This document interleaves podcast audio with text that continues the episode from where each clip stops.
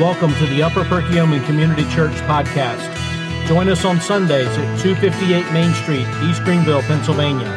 Refreshments at 9 a.m. Worship gathering at 9:30 a.m. Or visit us online at upcconline.org. Please sit back and enjoy our teaching time now with lead pastor John Buckley.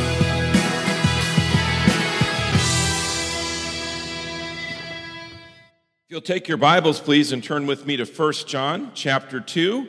You can grab one of the Bibles in front of you in the seats there and turn to page 1302 if you'd like. We're going to be in verses 7 to 14 today as we continue our series in 1 John. Um, our series is entitled "The God of Life." It's our verse by verse study through the first uh, uh, through First John. And I don't know about you, but uh, it's already been exciting as uh, God continues to show me things. And I just encourage you, take the time to read through it, get familiar with it, let it really get into your heart and soul. Don't just take the Sunday morning message, but really go beyond that. I encourage you to pen out. I'm going to be giving a lot of additional verses as we go along that'll be parallel to the passage. I encourage you to do that or put some notes on your phone. Also, if you have the YouVersion of the Bible, if you go to the bottom of that where it's the more section of the little lines to the very bottom right hand corner and go to events, type in Upper Perk Community Church and the passage and the outline would show up there as well. So if you want to follow along that way, we encourage you to do that as well. Whatever you can do, whatever system helps you to be able to get this to be just not a Sunday morning thing, but a beyond Sunday morning. I know God will use it in your heart in a powerful way. I want to pray before we uh, jump into the passage. Lord, we just are grateful today for all that you're doing and have done, Lord, in mankind's lives. Lord, we're grateful for what you've done here at UPCC. We're grateful for the, the, the ability, Lord, to see uh, 242 Community Church in Boyertown launched from here, Lord, just a, a month ago now, God. And we pray blessings on them as they meet tonight, God. And we pray for our, uh, our church in Camden that we help out, the Robinsons. And I know Dave Jabor's down there preaching today. He's had a rough week, Lord, with his uh, cancer treatment, but Lord, he's committed to preaching the word. I pray those that are down there with them, that it'll be a blessed time as they encourage them. And now, Lord, as we open your word, I pray that we would settle in, that our minds would be fixed and focused Please remove distractions, God. We pray that you'd be able to allow us to truly hear what you have for each of us individually, not what we think somebody else around us needs to hear, God, but that we would really be teachable to your word. We ask it in your precious name. Amen. So, we've been talking here through James, uh, excuse me, James, wow, jump books there.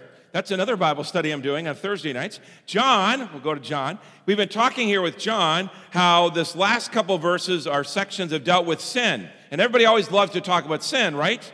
Probably not. Okay, put on the list of things to do. But now we're transitioning into love. Now, everybody likes to talk about love, or most everybody, unless you've had a really horrific love experience, but we'll deal with that at a different time. So, this transition here is just continuing on, though, with this walk in the light concept.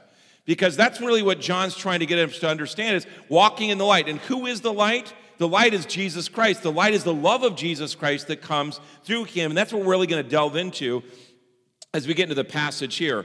You'll see if you'll look with me to verse number seven, it shows you again a transition of thought. Verse verse 1 says, My little children, and he leads off into there. Then we see here in verse number 7, he transitions again. He says, Beloved. That's that word again of tenderness, of care, of concern.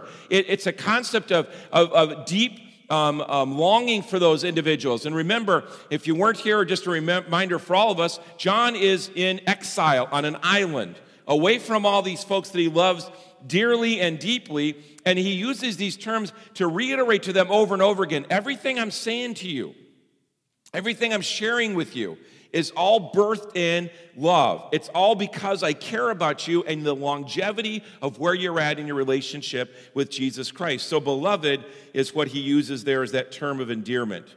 Now, I, I, want you to put your finger there because we're going to be going through all this. But what I want you to do for just a minute is also uh, swing with me just a couple of pages over and turn to Second John. Second John. Second John. And I want you to hold, kind of hold in between the two of them there because we're going to be going to there in just a minute, but I want you to be ready for this. Because now's when things get com- confusing. My beloved, we get what he's talking about there. He's talking about people he cares for, that they're important to him, and then he gets into this old new covenant, which is what we're going to, commandment, which is what we're going to talk about. Now, double talk is something most of us don't like. Most of us don't like the fine print that they have in those contracts. You know, when you have to read it and all of a sudden they go, oh, well, the reason we're doing this is because of this. Uh, my, my biggest argument on that is cell phone plans. I hear a few bit of people laughing. Maybe some of you, I see scowls on people's faces. And you know, you get a cell phone plan, at least my experience has been, it always sounds great. You're going to get this, and you're going to get this, and you're going to get this. And then as the plan wears down, first of all, your phone usually dies right around the time the contract ends. That must, there's probably going to be a big expose on that someday, right? Uh, but it comes down there. But unless you read this fine print, all of a sudden it always costs me more money than I ever think it's going to cost with these cell phone situations. I feel like I'm in this double talk. Car dealerships sometimes. I love at the end when they tell you all the good stuff and then they rapidly read through very quickly in a, in, in a language you can't understand. I think it's Klingon. What the bottom part is there for what the obligations are that they have. And none of us like that. We like it to be plain, and, and John has been that way. So then he starts talking about this old, new covenant commandment, and what's this all talking about with things? So, just to make it clear right up front, I want you to look at Second John and verses number 5 and 6 so we understand this, and then we're going to go back and walk through it with you. He says, And now I ask you, dear lady, not as though I were writing you a new commandment, but the one we have heard from the beginning, what? That we love one another. See, that's the old new commandment, is that we love one another. So, as you look down into verse 7, he says, I'm writing you no new commandment, but an old commandment that you had from the beginning. The old commandment is the word that you've heard. At the same time, it's a new commandment that I'm writing to you, which is true in him and in you, because the darkness is passing away and the true light is already shining. Well, let's break this down then between the two. So, the first thing I want you to understand is this is that God calls us to live in the light. That's what this is all about. And that light that he refers to is either Jesus Christ or love, the love that flows through Jesus Christ. If you're a Christian, God's intention is for you to live in a way where love flows out of you, not because of you, but because of Christ living in you. That's the whole goal. Because believe me, we all know people that are not lovable.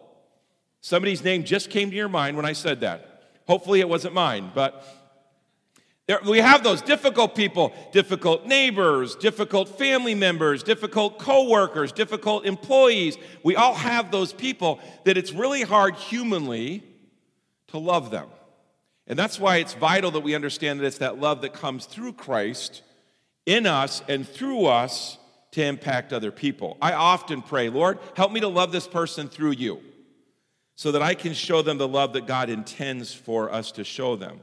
So we have the light of the Old Testament that we need to talk about first. Now, in the Old Testament, they do talk about love already. And, and John's, John says it this way because he re- remember again, there was a large audience of Jewish believers, Jews who had come to the point of recognizing that Jesus Christ was truly the Messiah, and they had embraced him as Christ. They had accepted him into their life, they had a relationship with him. So he wanted to first remind them that this emphasis that was being placed about love was not a new emphasis.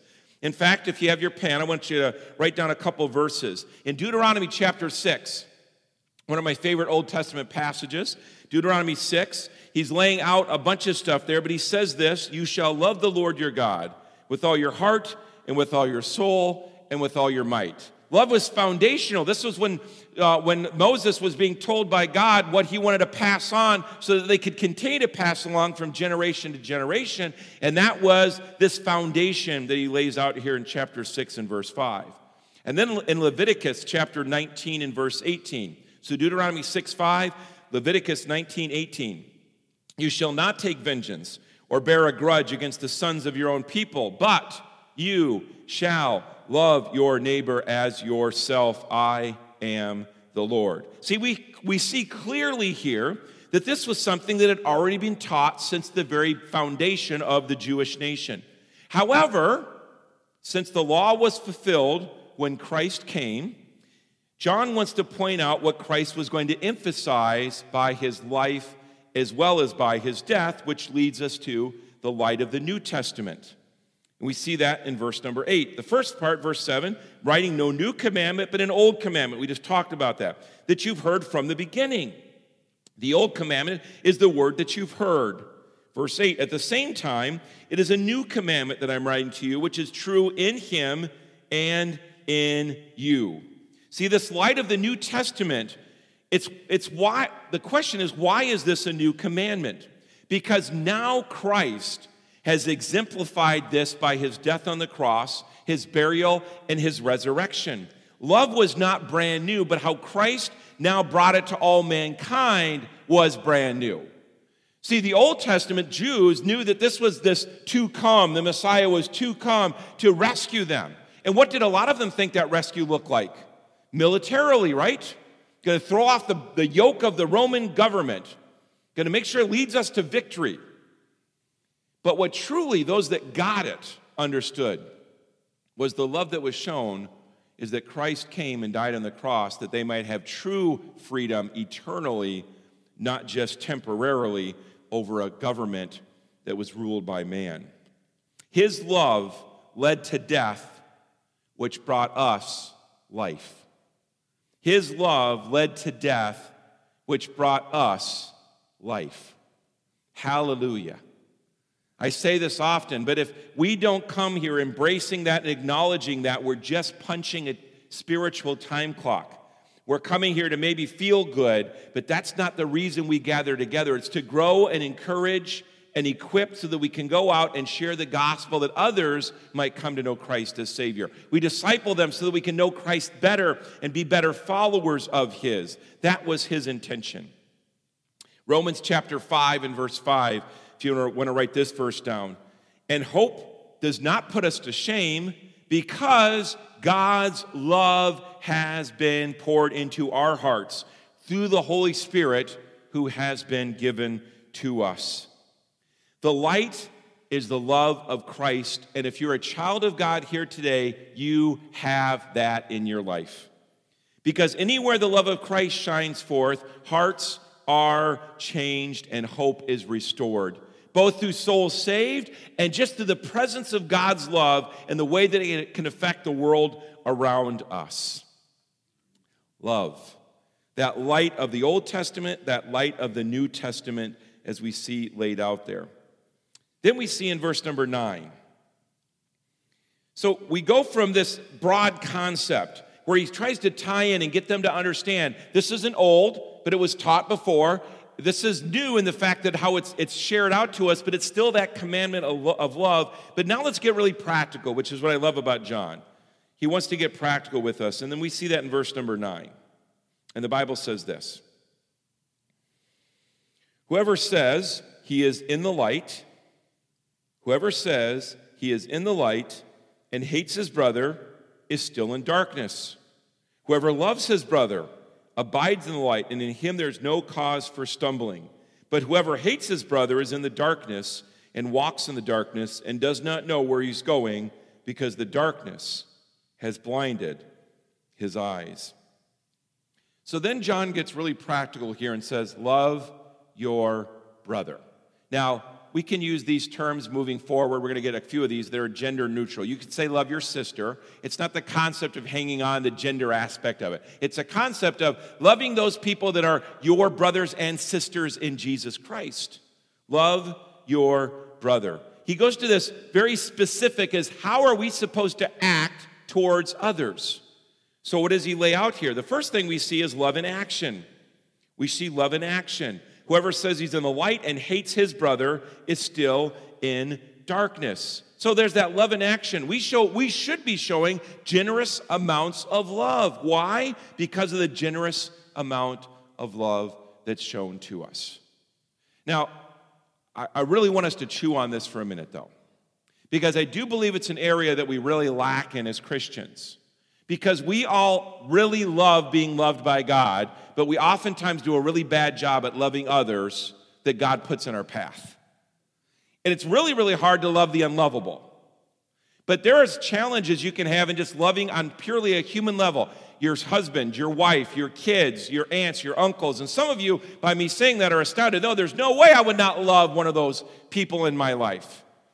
But there are other individuals you have a hard time loving. So that's one category, it's just those you hard, have a hard time loving. Then the other one is all the people we love with qualifiers. I'll love you if you do this. We want to be loved the way that we think that we should be loved, the way we deserve to be loved. We love to play the victim mentality, even. Well, if I already did this, this tit for tat, then you should do this because don't you love me? See, when love has to be coerced, when love has to be forced, when love has to be manipulated, it's not love. See, love that comes from God and f- flows through us allows those of us who have a relationship with Christ to love in ways that are beyond human comprehension. Because you forgive people you never thought you could forgive. You care about people that you never thought you could care about. Why? Because it's not you, it's Christ through you. But we get so picky about that. And we get so justified and arrogant. And I'm warning you, brothers and sisters, that's a dangerous road for Christians to be on because then we are doing it all in our own power. And as children of God, we were not designed to try to attempt this on our own. There is no way that you, as a parent, would go and buy a really expensive sports car. Let's say you have the money to do it, first of all, because that would be our first obstacle. But you, you name it Lamborghini, Porsche, whatever it is, a really fast car. You buy that, and then you have a four year old. Boy, girl, doesn't matter. And you buy this brand new car, get it home, it's got five miles on it, is all. And you put your child in, and they're having fun kind of turning the steering wheel. They can't even really reach the pedals on it unless they reach down really far, you know, to do it. Now, would any of you put the keys in the ignition and start it up and go, have fun, son or daughter. we would all go, that is wrong to do on so many levels. On so many levels. And when we look at the Christian life, for us to try to run our lives through our own love is just like giving a four year old a set of keys to an expensive car. It's foolish. Folks, let's be honest. I know we like to be proud and independent, but we need Jesus day by day. We need His love to flow in us and through us day by day. We can't do this on our own, folks. So I just want to encourage you with that and challenge you with that. First John, not John, First John 3:16 says this, "By this we know love, that he laid down his life for us." Now, listen to this part, and we ought to lay down our lives for the brothers or sisters. Now, do you love your brothers and sisters to lay your life down for them? Moses loved the children of Israel so much that he was willing to die for them, we see in the Old Testament. Paul said he was willing to die for the people that he was ministering to. Can we really say that? And would it hold up in court by the actions we already show to our brothers and sisters? We abandon brothers and sisters. We crucify brothers and sisters. We criticize brothers and sisters. We hate brothers and sisters. We attack brothers and sisters. That's not the way it's laid out in Scripture about how we're supposed to act. So, how come he points out hate here then? First, I want to explain this. This isn't deep seated, this is, I'm sorry, this is deep seated, life absorbing hate. This isn't a hurtful comment that's made it's not a temporary hatred due to anger. It's not getting, our, our, not getting upset because we don't get our way, hatred, or even that our rights are being violated. John was making it clear that if you cannot love after how you were presented with Christ's love, then there's no way that you can really be a Christian and live in a state of constant, life absorbing hate. You just can't do it. He says, Why? Because Christ is love Christ gave his life, and he's asking us to give our lives for the others. So, how can we possibly hate others knowing what Christ has done for us? It's a good gut check. It's not, there's no sugarcoating on this one. Something to evaluate in your own life as you see what the scriptures lay out here. Now, love isn't just an action. Love is also, love also gives us clear vision. We see that in verses 10 and 11. Whoever loves his brother abides in the light now, if you weren't here last week when I preached on abiding in the verses preceding this, that word abide is a level of intimacy. When we think of intimacy, oftentimes we just think of sexually, but really intimacy is holistic here. It's that concept of that walking closely with, finishing each other's sentences type of, uh, of situations. That I know Christ so well, as I laid out last week, that you know we follow Jesus so close that the dust of his sandals is on us. It's that close knitness that he has with us. So that's that, that word abide continues to mean here. Whoever loves his brother abides in the light, and in him there's no cause for stumbling. Now, it gives us clear vision. What, what's that clear vision mean? It means that we, if, if we abide or we're intimately connected to Christ, then we benefit by the ability to notice heresy and false teaching. Because those are the things that stumble us in our faith. Now, I know that many of us come from many different backgrounds. Some of them might even have been religious or spiritual backgrounds that were manipulative, and you got caught up in that. But what's happened is God frees us from that. So it's that the stumbling we're talking about is if you stumble and you can't bounce back from it. There's times you're going to bump into things that you struggle with in your faith. There's some of that you accept by faith, and sometimes your eyes are open to the truth. And you go, wow. And then there's hurt a lot of times when you think of the, the, the people that lied to you, the manipulation that took place. But as you mature in Christ, and you notice that, God reveals that to you, one of the beautiful things is hey, we're not going to stumble the way other people do with not knowing what to believe, where to go for answers, or any of those kinds of things. It gives us that clear vision to be able to see truth. Why? Because we have the Spirit of God living in us, because we have the Word of God presented before us, and because we have the community of God that God's placed us in. And by the way, John's assuming, excuse me, he's assuming when he reads that, that this is what these other believers are doing already. They have that foundational stuff taking place in their life. And we won't be swayed, is another word that can be used by that. We won't stumble. Why? Because, again, of that light. Any of us here that have tried to walk through an unfamiliar room with all the lights off know the pain that your pinky toe may have felt, or your big toe, or your shin. It doesn't matter. You're walking, you think you know where you're going, it's really bad when it's in some place you know and somebody moves something in a, into an area that shouldn't be there a basket of clothing, a pair of shoes, whatever it might be, and you hit it, and immediately we think, I am so grateful for that person that God put in my life that placed this here. okay, maybe not. We struggle through that, right? Because we stumble when those things happen. And how do we make sure? Now, it's a completely different situation and if we go through a room and you see a basket full of clothes right in front of you and you just don't pay attention and trip over it, that's all on you. But when it's unclear, when there's when we are put at a disadvantage, is when the problem is. And what does God's word, God's love do? It gives us that light to be able to expose darkness, to be able to expose the problems, the barriers, the things that are going to try to trip us up.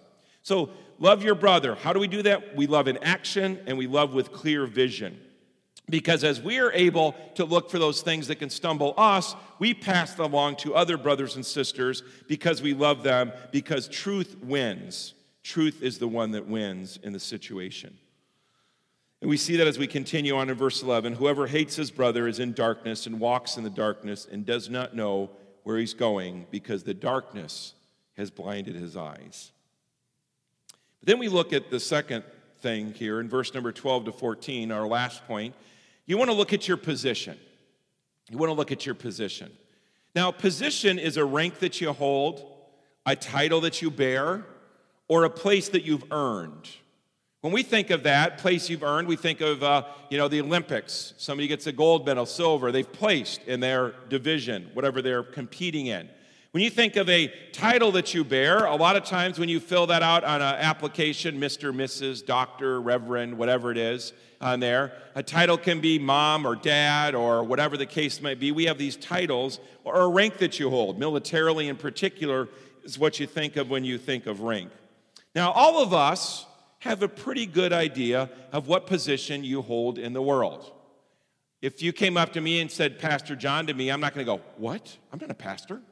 Who told you I was a pastor? I know that's the role that God's placed me in, the mantle that I bear. I know that. You're not blindsiding me with that. Now, if you came up to me and said, Hey, Captain John, I'd go, Now, wait a minute. I don't hold any military thing whatsoever. I'm not a pirate either. So that is not a title that I hold at all in any shape or form or otherwise there. We usually know pretty clearly. You know if you're a boss or if you're an employee. You know if you're a mom or if you're a child. You know if you're an athlete or you're, you're a couch potato. We know those different titles that we have, ranks, positions. And we use descriptions to help us to identify other people and what they are. You meet different people, you go, oh, when you are a parent, you are frequently referred to as this. Oh, you're, you are Christopher's dad. is what I got to refer to after Christopher, Andrew, Amber, Caleb, whatever one of my children, whatever the crowd was, oh, you're so and so's dad. We have oftentimes, if you have children, have been in that situation. One of them that bothers me is when people go, oh, yeah, you go to Pastor John's church. This is not my church, this is God's church. Um, so when they say that, no, it's God's church. I happen to be privileged with being able to be one of the lead elder at the church, but it is not my church. But when you do that, you make these associations with that. So John now, he's going to use some very descriptive terms because God knows that there's two families that exist the family of God and the family of Satan. Those are the two families that exist. And John wants to make it abundantly clear which family that we are all in.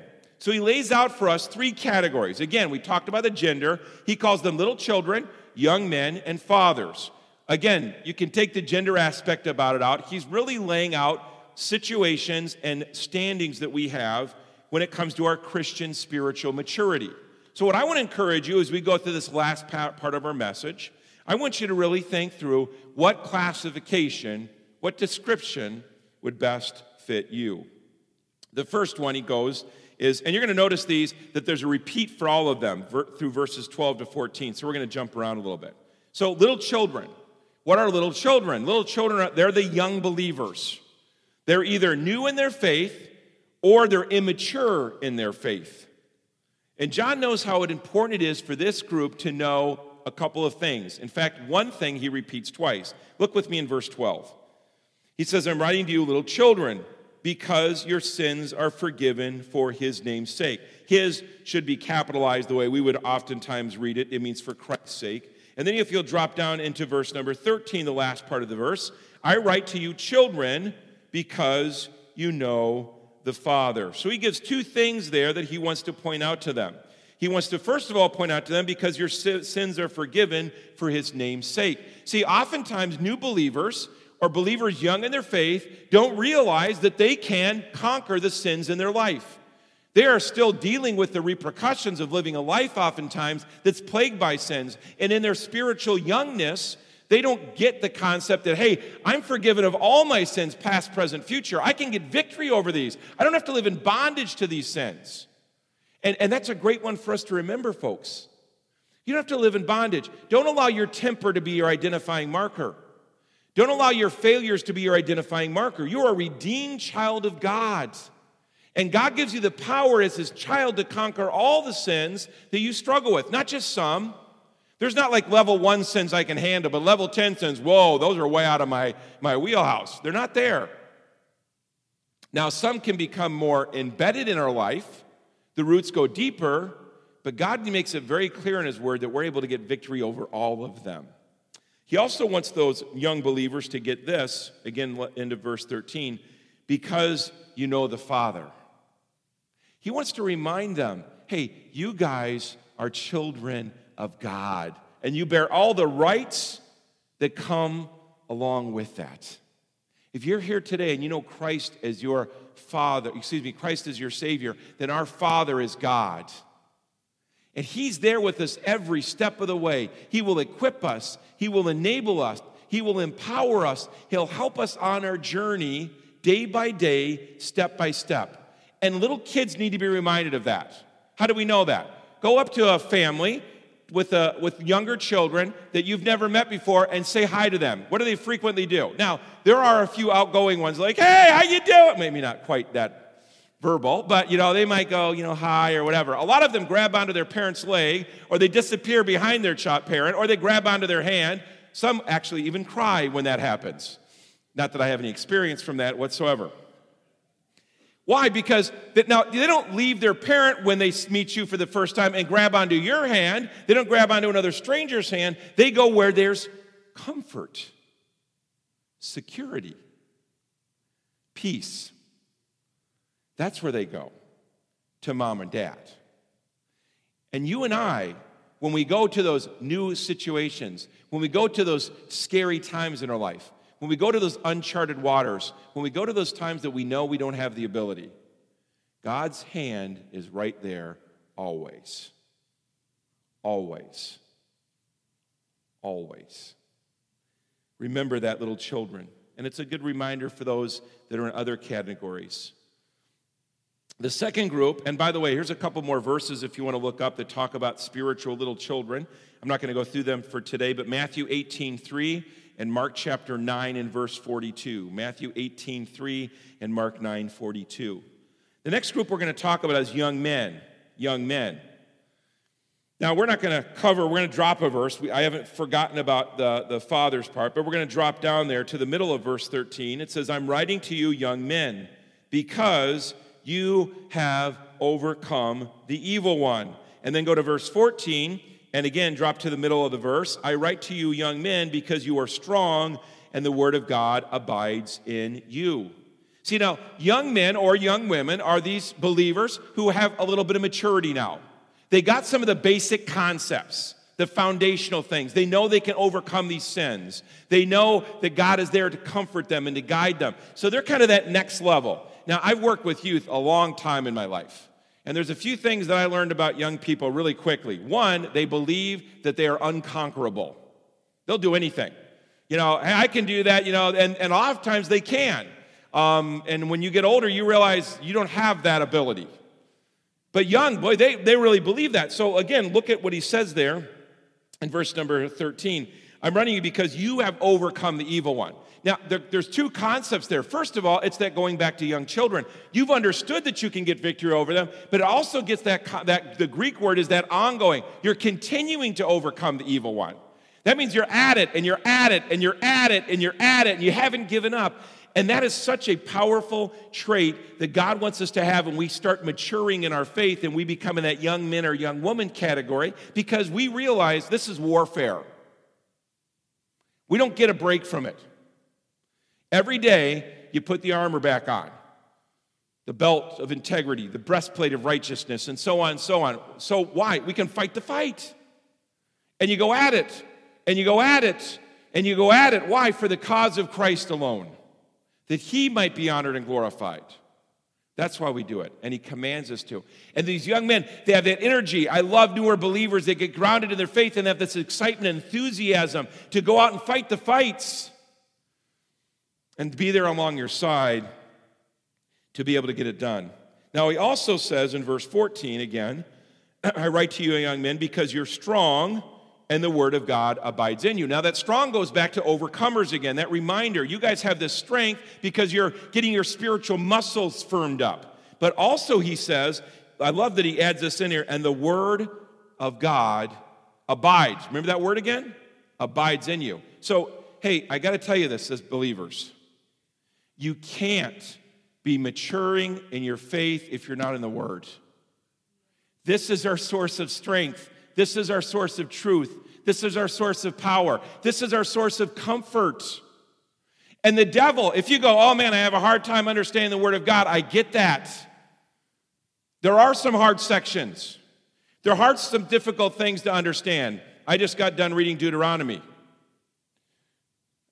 Now, if you've never read Deuteronomy before, I encourage you to read it. But in Deuteronomy, Numbers, there's a few of those, and one of the challenges in those is this is that God repeats things. The 12 tribes of Israel. And one of them, I'm reading around like where he placed the tribes around the tabernacle. And he placed these tribes here, and they numbered this many. Or when he talks about the sacrifice, and the tribe of Naphtali, they sacrificed two goats and one donkey, and you know what? I guess they didn't do donkeys, one dove, or whatever the case might have been. They teach bad theology, uh, not even on purpose. That'll be what I'll get emails from. Why did you say donkey? But the repetitive, and I know there's times I go through that and I go, Lord, I know this is to remind us of your order. It's a historical record. But boy, it's, that's a harder stuff to read. But then I read my favorites. I'm a big Paul fan. I read Philippians, Galatians. It takes me months sometimes, I feel like, because there's so much in there that God hits me with. But there's times I open my Bible, yeah, I'll admit it to you. I open up and go, I really don't want to do this today. Now, if you're the devil, you want to do everything you can to keep people away from the one thing that can help them be all that God intends to them to be as Christians. Folks, we have so many ways to get in the Word nowadays. There's visual Bibles. There is audit, you listen to the Bible audio wise. There's all these amazing tools to get into the Word. So if you're not doing that, I beg of you, you can't mature in your faith if you don't know the Word. And you got to get into it and enjoy it and wrestle through it and get it deep in your soul. That's what he talks about with the young men. Now, a couple more passages that you could look at for young men spiritually is 1 Timothy 4:12, 1 Timothy 4:12, Psalm 119 and verse 9, and Titus chapter 2 and verse 6. 1 Timothy 4:12, Psalm 119, 9, and Titus chapter 2 and verse 6. And then the last group, the fathers or mothers. Now, these, I don't like to call people matured in their faith because I am never going to be a point, and anybody here that thinks they are, then we already have problems, but we are maturing in our faith. Now, these fathers, they're individuals the Bible lays out that are more maturing in their faith. They've been around a lot longer. They have been little children. They have been young men. They have fought the fights. They have gotten into the Word. They have understood that they can get victory over their sins, and they are continuing on. Now, I know I've said this before, but I see a lot of men specifically that are over 50, now that I'm in that category, 51, soon to be 52. Now that I'm in that category, I see more and more guys that were with me when I was younger that aren't with me anymore spiritually. They've allowed sin to destroy their life, they never got grounded in the Word, they got overcome by different situations in their life. Some some um, by, by, by the situations they were thrust in, some by choices that they made. And it's really hard when I think back of people that were part of my group when I was younger. There's a great book, by the way, if you've never read it, anybody that's 15 over, men or women, Finishing Strong is a great book just to give you a reminder about what's necessary. But fathers, I pray constantly for mature men and women that are 15 above that are understanding that they have dug deep roots in their faith so that they can help our next generation. I love working with younger people. And I love the energy that they bring. And they really want those of you that are in that fatherly category spiritually, motherly category, to pour into them. We've got to break this lie that somehow nobody wants to spend time with each other intergenerationally. That's not true. Now, there's times it's fun just to hang out with group your own age. I get that. Again, if you're going to play three hours of basketball, probably not the guy to be with you at that point, okay? But you want to spend three hours in the Word and prayer and talking through issues, man, I'll be right there with you.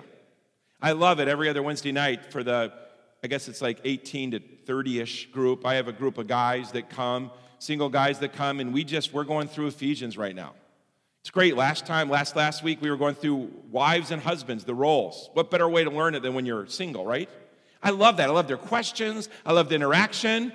They clean out my refrigerator, anything I don't want, I put it out there. They eat it all. It's great. It's wonderful. And it's so many different levels. But we need that. And I believe one of the reasons that we're struggling as a nation and in Christianity is because not enough men when they were younger and women when they were younger got deep roots. So when they get older, they're falling to the wayside. So, you young men and young women, I'm telling you, dig deep roots in Christ. Do those things because we need more fathers, we need more mothers. Because we have a generation that's coming up that needs us to lead the way. They need these guides. They want these guides. They cherish them. Don't believe the lies that are out there so that we can lead the way God intended. Now, it's interesting what's laid out here with these maturing believers. Again, in verse 13, the very first part of the verse I'm writing to you, fathers, because you know him who is from the beginning. Now, look at verse 14 and the beginning of it. I write to you, fathers, because you know him who is from the beginning. Maybe God realizes older people need you to say it more than once. I can't tell you why it's repetitive other than it's the same thing. But I do believe there is an emphasis. It's really this emphasis you that are older should know best. Hey, we should be the most gracious. I do not want to be an old, crotchety, negative, bitter person. And I've met them, and you have too. Again, if I say, think of an older, grumpy person, somebody's going to come to your mind. Again, hopefully not me or somebody in this church, but it's going to come to your mind. Hey, we need older, maturing people that have gone through the battles, that love their God even greater, that can't wait to invest instead of excuse. Well, I do it, but I'm tired now. You know, seven o'clock, I would, but they don't want to get up at four in the morning when I wake up. I would, but you know what? I don't, I don't articulate it really well. That's all a bunch of lies the devil feeds you. We are called to be family, Christian family. And we have these idols in our life that when you get to be older, it's very apparent if those idols are idols that take you away from God or not. Family can become idols, job can become idols, success can become idols, church can become an idol. And what we need to realize is that we're called to be disciplers for the rest of our lives, from the point of salvation to the point of death. So the question is, what are we doing to know we've known him from the beginning? I was in fourth grade when I got saved. I remember the whole situation still. Broken home, heard that God loved me, thought if anybody loved me so much he'd send his son to die, I got to give him a chance. And I've had a very interesting life, and God's been amazingly good. But I want to be one of those guys that I wish that I would have had when I was 20 and thought, who's an older guy that I can pray with? Who's an older guy that I know knows the word and spends time with God? Who's an older guy who's still trying to make his marriage be all that God wants it to be? But the only way that's going to happen is if I get the little children stuff right and if I get the young men stuff right, then that from the time, the beginning. From the beginning. Now, I hate to say this, but some of the fathers from the beginning, the stories you're going to tell, and mothers, the stories you're going to tell, are ones of tragedy of choices you made that were wrong. We don't ever glorify the sin, we glorify the Savior that gets through the sin. We still bear the scars, but we're grateful for the mercy and the grace. We don't throw in the towel, we buckle on the armor, and we keep at it to be who God's called us to be. This is a passage of hope, folks. This is a passage of encouragement. And if any of this struck you in a way where you feel overwhelmed, I guarantee you it's because the Lord wants you to tackle it and become who He desires you to become for His honor and for His glory.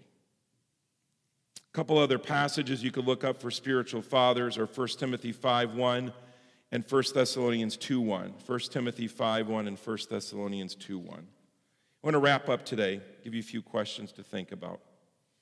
Are you living in the light?